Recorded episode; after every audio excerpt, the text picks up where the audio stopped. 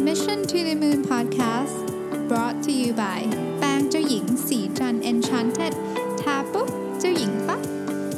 สวัสดีครับยินดีต้อนรับเข้าสู่ Mission to the Moon Podcast นะครับคุณอยู่กับประวิทยานุสาหะครับ เวลาถ้าเกิดว่าเราวาดรูปวงกลมใหญ่ ๆ วงหนึ่งแล้วก็วงกลมเล็กๆสองวงข้างบนเราจะนึกถึงอะไร คนส่วนใหญ่น่าจะนึกถึงมิกกี้เมาส์นะไปถามเด็กๆก็จะนึกออกนะครับมิกกี้เมาส์เนี่ยเพิ่งอายุครบ 90 ปี เมื่อปีที่แล้วนะครับก็เลยจะมาเล่าให้ฟังวันนี้มีบทความมาจาก Fast Company นะครับชื่อว่า The Big Business of Selling Mickey Mouse to Adults นะครับ Mickey Mouse เนี่ยเป็นเป็นการ์ตูน เวลาพูดถึงการ์ตูนเรามักจะนึกถึงเด็ก แต่ในความเป็นจริงแล้วเนี่ย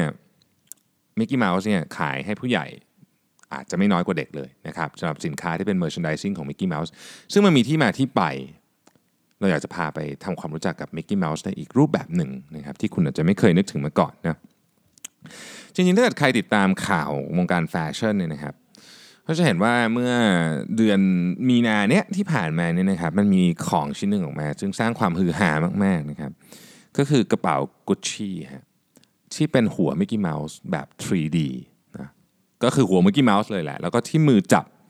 ระหว่างหูสองข้างของ Mickey Mouse มี มีคำว่ากุชชี่สีดำๆคือถ้ามองเผินๆจะมองไม่เห็นด้วยซ้ำนะครับ หน้าตาดูเหมือนกระเป๋ามิกกี้เมาส์ที่มาจากร้านในดิสนีย์แลนด์แต่ไม่ใช่ เพราะว่ากระเป๋าใบนี้ราคา 4,500 เหรียญหรือประมาณสักแสนกลางๆนะครับ ก็ก็ถ้าคิดว่าเป็นกระเป๋ากุชชี่ก็อาจจะไม่แพง over แต่ว่าพอเห็นเป็นหน้าตาของมิกกี้เมาส์แล้วเนี่ยก็อาจจะทำให้รู้สึกว่าเออมันก็อาจจะแพงนิดหนึ่งนะครับ ปรากฏว่าขายดีนะฮะ เป็นกระเป๋าที่ขายดีมากก็ fashionista ต่างๆ ก็แห่กันไปถล่มซื้อจนทราบว่าตอนนี้หมดแล้วนะครับ ทีนี้ต้องบอกว่าในช่วงที่ผ่านมาเนี่ยมี product สินค้าที่ออกแบบมาสำหรับ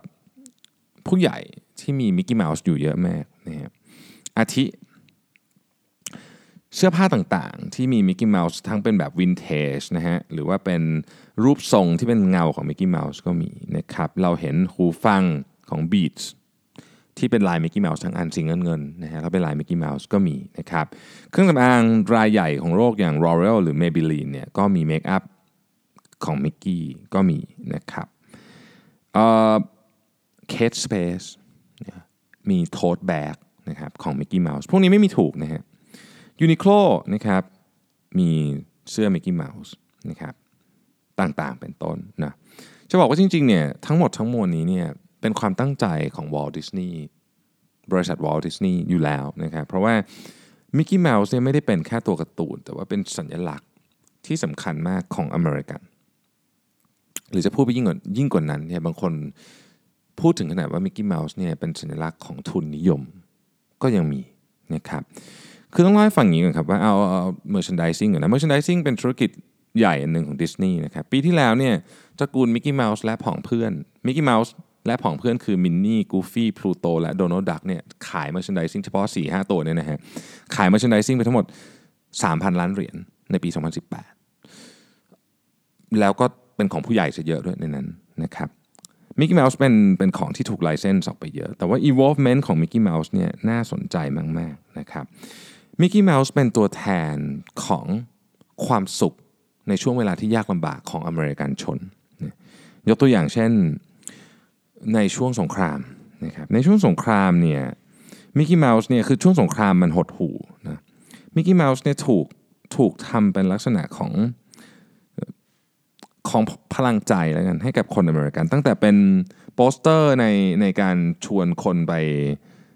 สมัครเป็นทหารก็มีมิกกี้เมาส์นะครับเครื่องบินก็มี paint ตามมิกกี้เมาส์เครื่องบินรบนะฮะ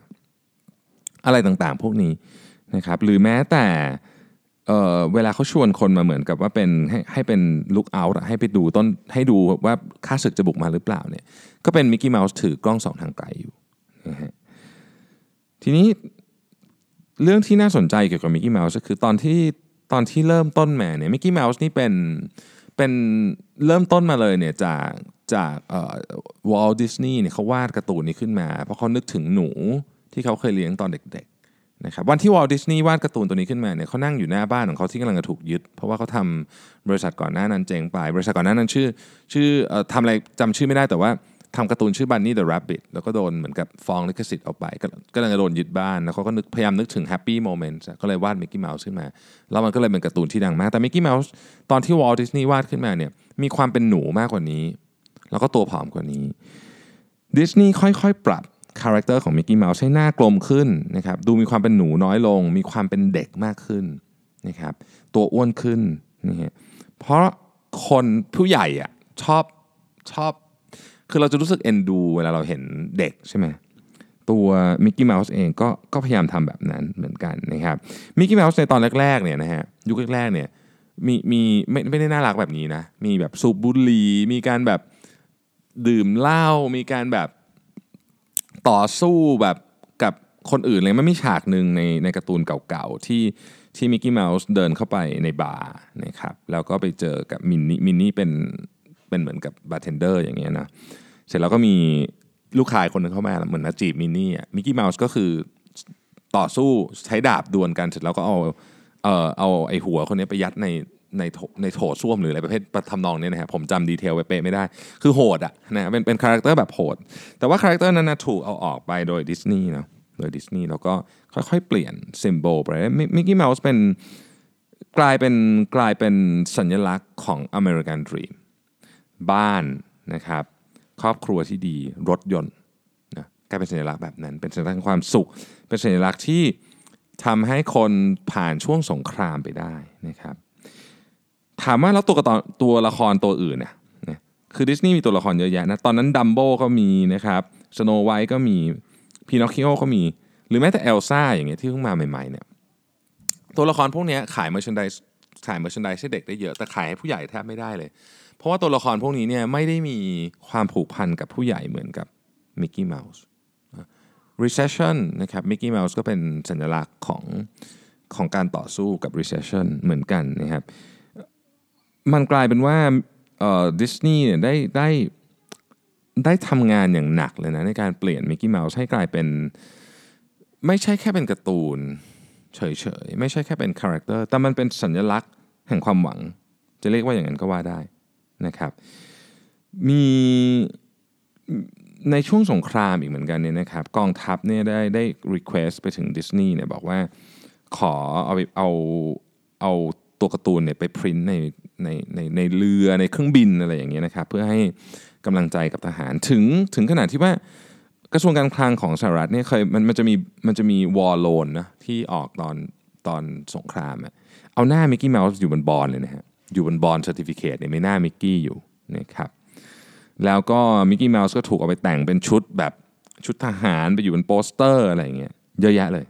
นะเยอะแยะเลยนะครับ แม้แต่ในวันดีเดย์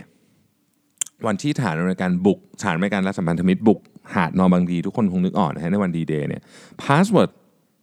วันนั้นนะของทหารอเมริกันนะคือมิกกี้เมาส์มีความสำคัญระดับนั้นเลยนะครับ ในยุคสงครามเย็นเองเนี่ยมิกกี้เมาส์ก็เป็น symbol ของทุนนิยม ซึ่งต่อสู้กับคอมมิวนิสต์ในยุคนั้นใช่ไหมมิกกี้เมาส์เนี่ยคือ symbol เลยนะของทุนนิยมนี่ครับ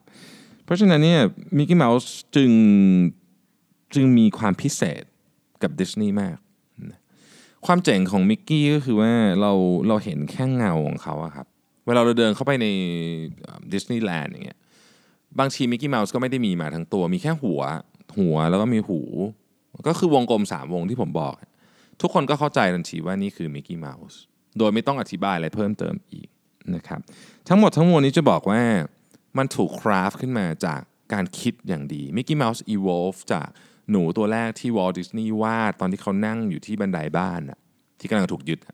จนกระทั่งถึงตอนนี้ไปเยอะแมากนะครับมิกกี้เมาส์เป็นหนึ่งใน